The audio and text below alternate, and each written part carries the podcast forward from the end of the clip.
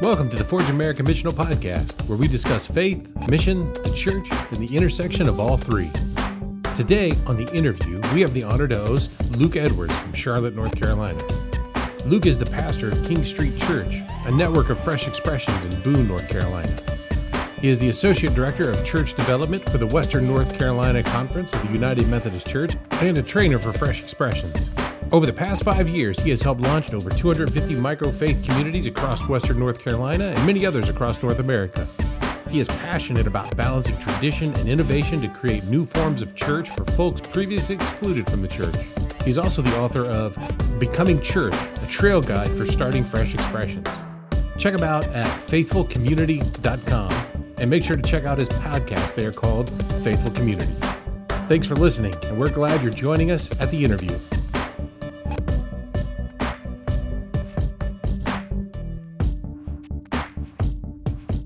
I've been going to the Sunday night group probably since like end of last summer. And I remember I walked in the door and someone was like, "Hey, you want a beer?" And I was like, I thought this was church.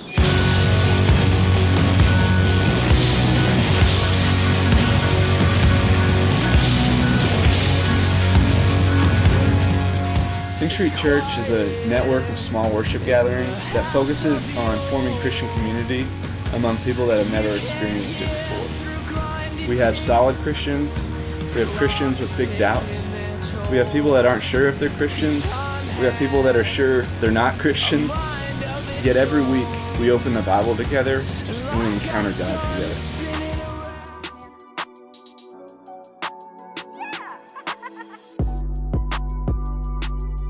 Today we are joined by Luke Edwards, the author of Becoming Church.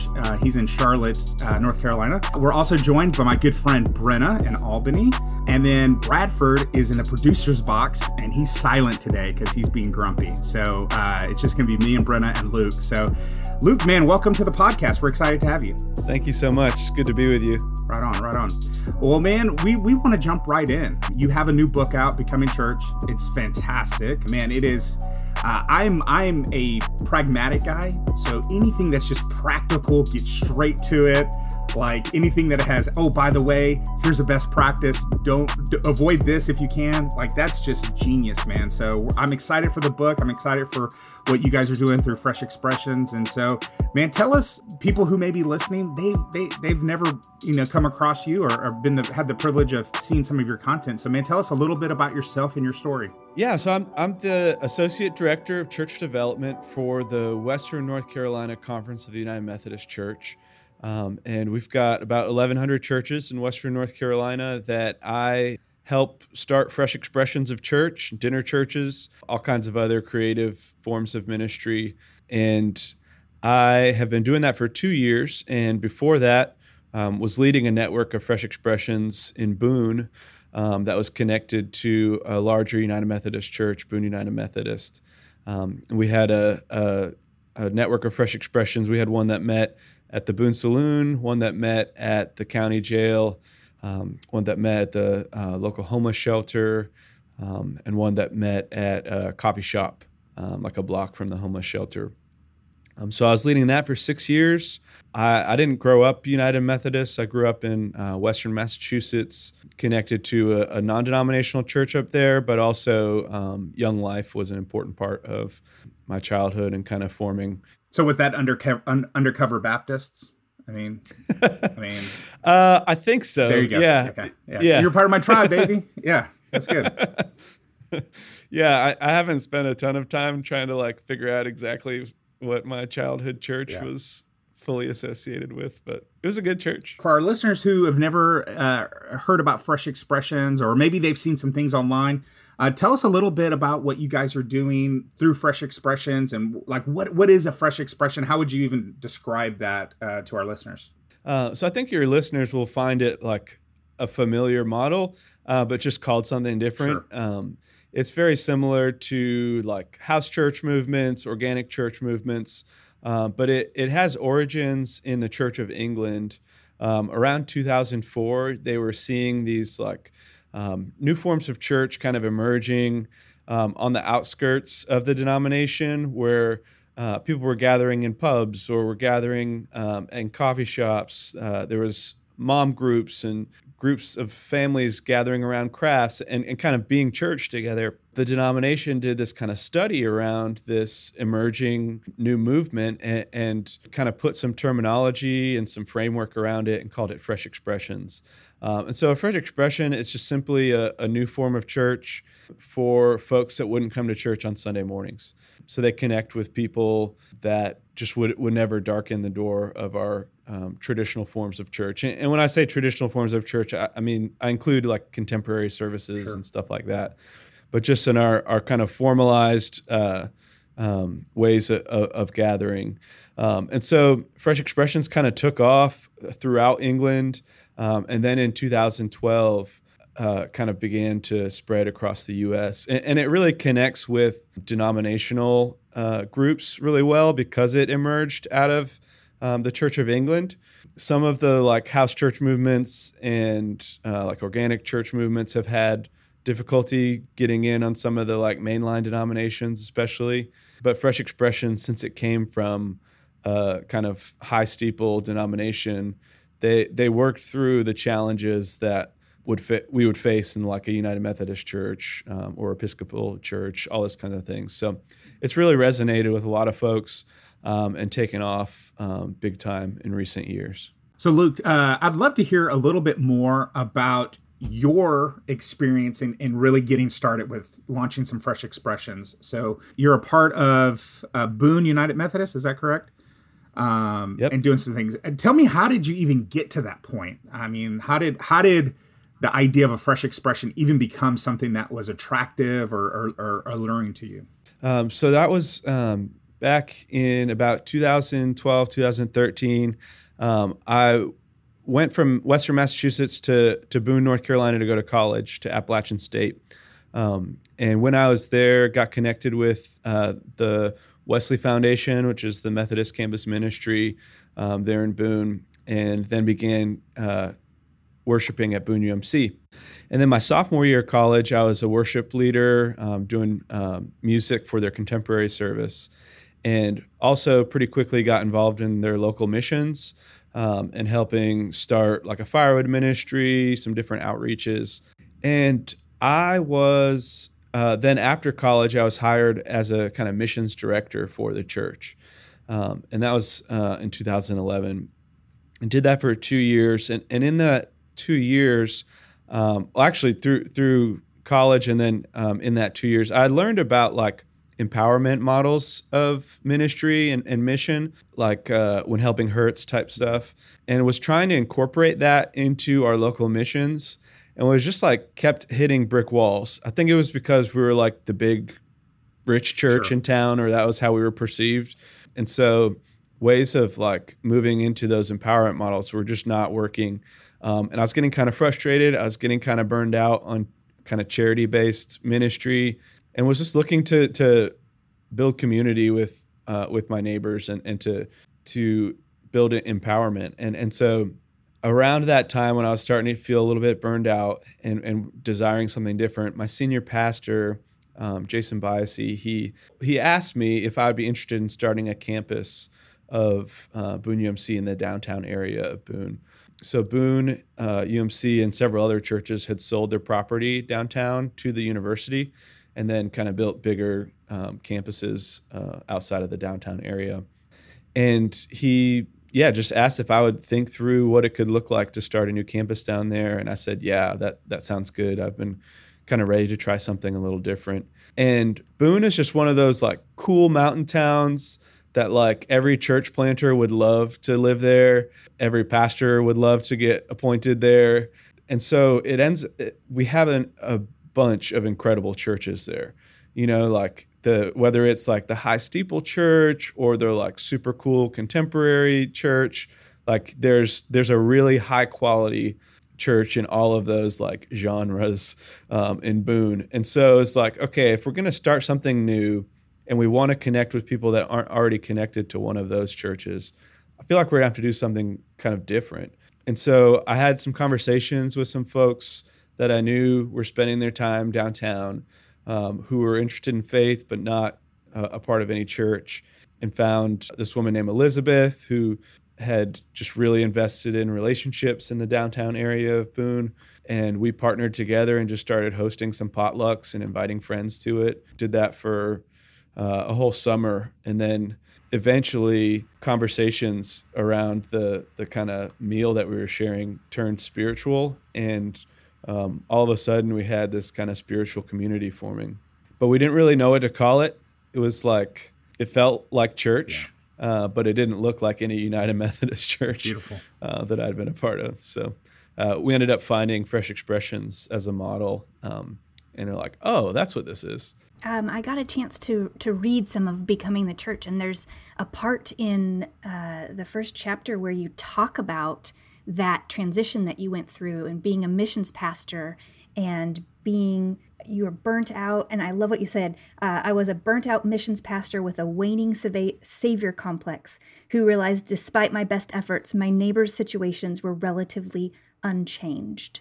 And then you go on to describe the change in posture that you found was needed in instead of almost being sent to people, but being sent with people. That when we worked together with the people that we were sent with for the solutions. As a college student, I started studying social work and took a social problems class and learned about generational poverty, addiction, like all these things, like hunger, and then just realized that was happening like minutes away from where I was. You know, that Boone is like a cool downtown area, but as soon as you leave the downtown area, you're in the midst of rural Appalachian poverty.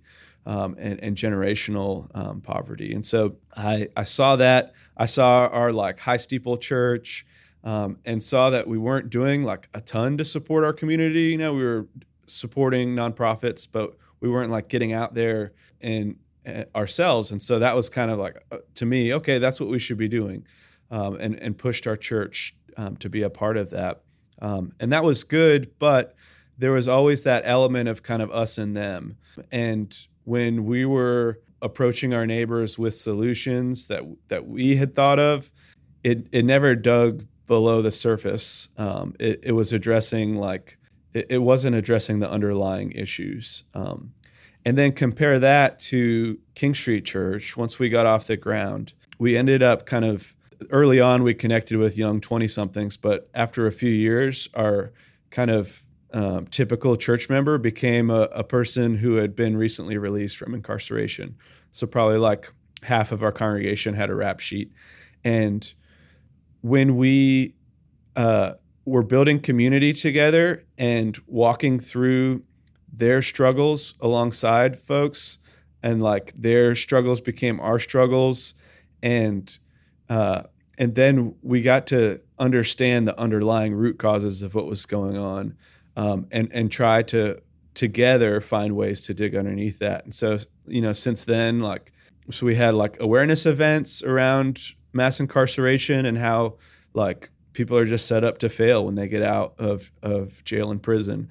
So we raised awareness in our community about that. We worked on systemic solutions and partnered with other agencies in town where now they have a diversion program in Watauga County where someone who just really needs mental health care or really needs addiction treatment might get those instead of getting locked up. And then they also just recently, this is since I've left, have started a reentry council, which is large group of community members that is concerned with how when folks get out, are they finding housing, are they finding employment, all that kind of stuff.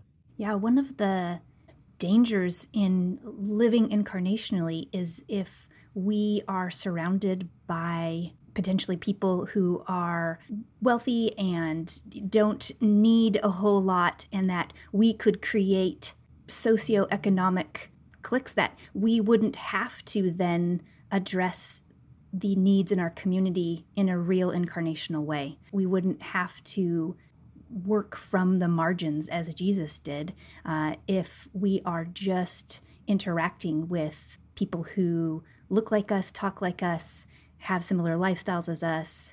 And I think what you're talking about, man, it really gets after that. We have to be able to incarnate in the margins. One of the things I love about King Street and how you, even just the formation of how you guys began, is it coming out of the church. And I would imagine, if I'm guessing, you can correct me if I'm wrong, but when you were first approached, it was probably more of a, hey, go start another church that looks like our church downtown. But it totally morphed and evolved into something that it was nothing like what was out in the suburbs. And we have a lot of leaders who are part of Forge, who are in orbit of Forge, who are leading these just beautiful congregations, but they're congregations that are going to, for the most part, they're going to look the way they look in 50 years, unless something drastic happens. And so one of the things that we're encouraging leaders to think through is what does it look to pioneer something that is almost completely opposite of what you're doing, that it's reaching a people group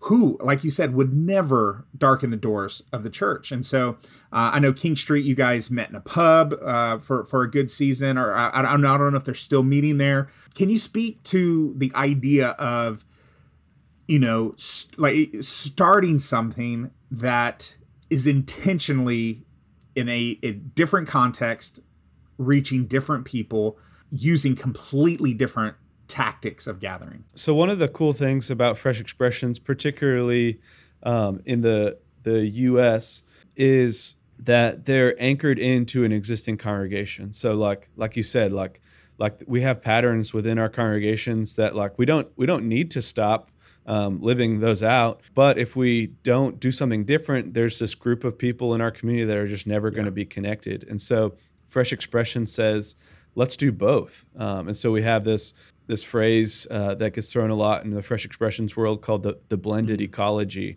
of traditional forms of church and new forms of church working together to reach different people, to accomplish different things. Like Fresh Expressions are not good at passing along our inherited traditions and wisdom of our ancient faith. They might start and they might fizzle out after a couple of years, where our inherited forms of church, our more traditional forms of church, you get to pass along that rich tradition, the rich liturgy, all those things that we need to keep passing along.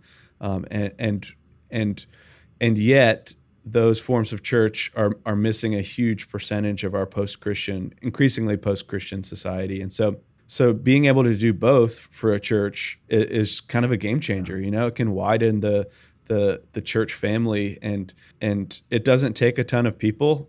A lot of Fresh Expressions have a leader team of 2 or 3. So you don't have to send half of your church to go start a Fresh Expression. You just send out a couple of your people that would be good at reaching a new group of folks and forming community, and then building elements of discipleship, and then forming a church. And the thing I love about that, and again, I guess it would take the high church to figure this out, because in my world, in the Baptist world, it's one of those things where we love throwing the baby out with the bathwater.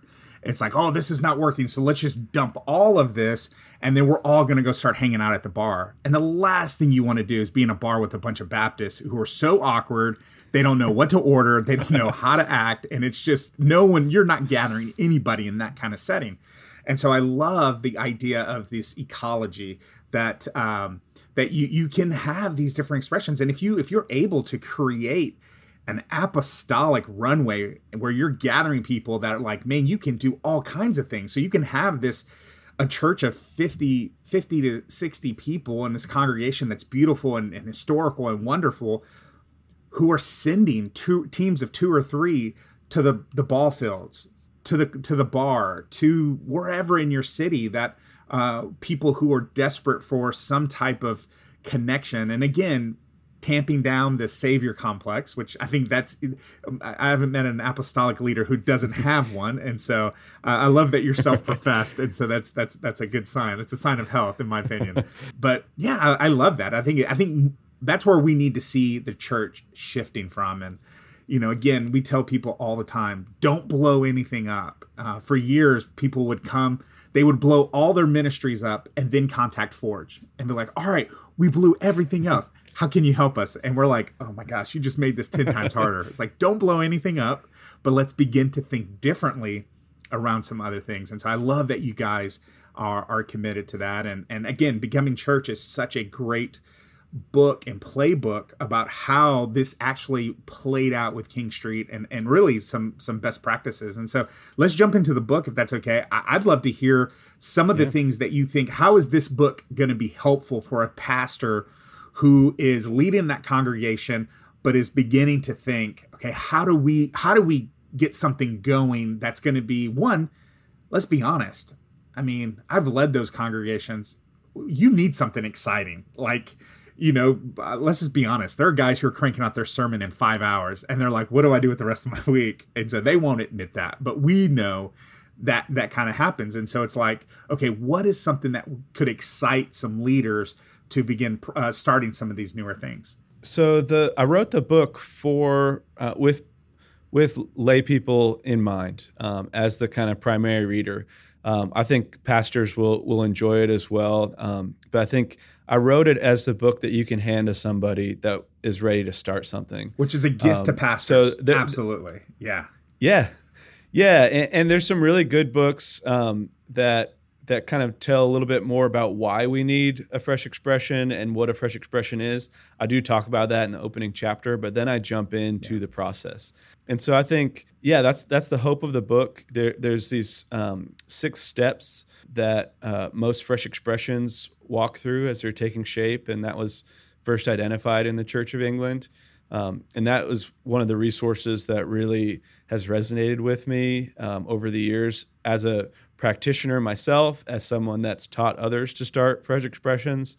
I just use that process a lot. It's called the Fresh Expressions Journey, and it's these 6 steps. And so that was my hope, was to kind of deep dive into each of those steps. They each have a chapter with some theological reflection, some stories, and then some super practical steps for folks to live those out. And so I think as far as getting folks in your church excited about this, I think sharing stories of what other churches are doing, whether that's stories from the book or stories you can find online. There's just some really cool examples of how everyday churches are starting these. I think there's there's often the like church conference culture of like all the like cheesy pastors with their like denominational logo polos go to these conferences, and up on the stage is like the really cool tattooed guy with the plaid like rolled up sleeves, and he's talking about like all these incredible things that his church is doing, and then the folks in the audience are like, well, that's cool, but how the heck do I do that at my church? And so this book's full of stories of like the regular everyday folks, and some of them have tattoos, I'm sure. They're hidden.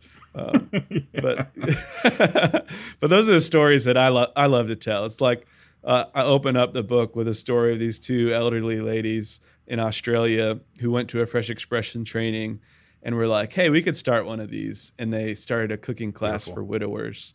And like, you know, like if like everyone can start one of these, you don't have to be like super extroverted hipster to start a new form of church. As you've been equipping people, being a practitioner, walking people through this becoming church process, along the way, what barriers to mobilization have you found for people? Like as they're trying this out, they're practicing it, what do you see people come up against?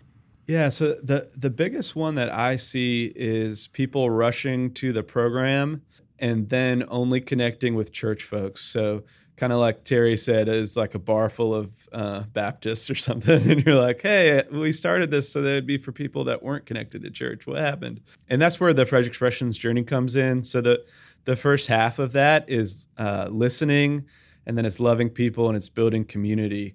And so you build social community and social connections before you build spiritual community in the Fresh Expressions Journey, typically. And so that challenge of when you just connect with church people, it means you probably skipped those early stages of building relationships with people outside of the church. So when you started a spiritual community, the only people that came to it were other church folks. That's the biggest one I've seen. In Forge, we talk about the idea of the dual engine of spiritual momentum and social momentum, and how we have to kickstart the social momentum that then kickstarts the second engine of spiritual momentum. But man, we love us some Bible study. And so that's what we just like, oh, well, let's just do a Bible study in a bar. And you look up and it's like just 5 Christians and no one's being impacted by that. But you've moved your Wednesday night Bible study to the bar. I think that's actually a Young Life saying, like, you've got to earn the right to speak into somebody's life. That's Young Life. Yes. Yeah, earn the right to be heard. Well, brother, tell us a little bit about Faithful Community. And so that's something that you're kind of focusing on now with all the other things you've got going on. Unpack that for us and tell us a little bit more about that and how people can get connected with that. Faithful Community, it's like the place where I host my digital communities, and also I shifted my blog to a Substack recently. So that's where I'm processing with folks about how we can build community that can become church. And for me, it's that kind of what we've been talking about, that realization that the church doesn't need more programs. We don't need to build more programs and keep more people busy. Like, we need more communities that welcome people in. Our country, the United States, has an epidemic of loneliness. Even before the pandemic, it was like 61% of Americans were lonely. And probably like after the pandemic, or in the pandemic, it's probably like 95%, right? And so that emphasis on building community and doing it in a way where there's a possibility for a spiritual community to be born is kind of where I've been focusing some of my thoughts and learnings. I've over the past couple of years connected with this emerging profession called community managers. And it's a little bit different than a social media manager, but a company or a brand or a influencer will hire someone to build community around their brand or company. And it's this idea of when you build community, that strengthens your whole brand. So I've been welcomed into that group through a couple of Slack channels and just conversations with folks that are doing that work. And I've been learning a ton from them, particularly during the pandemic when everything went to digital community. Most of those folks were already doing digital community building, and the church really wasn't. And so I was able to kind of bring some of the learnings from them over to the church. And that's been a place where I've dumped that learning into. So we've got a Facebook group. We've got a Geneva chat, which is kind of like a Discord, but a little less techie feeling. And so, yeah, a couple of digital communities, try to write every once in a while. Lately, I haven't updated my Substack a ton just because it's been book launch season and I've been going crazy with webinars and podcasts and stuff. So.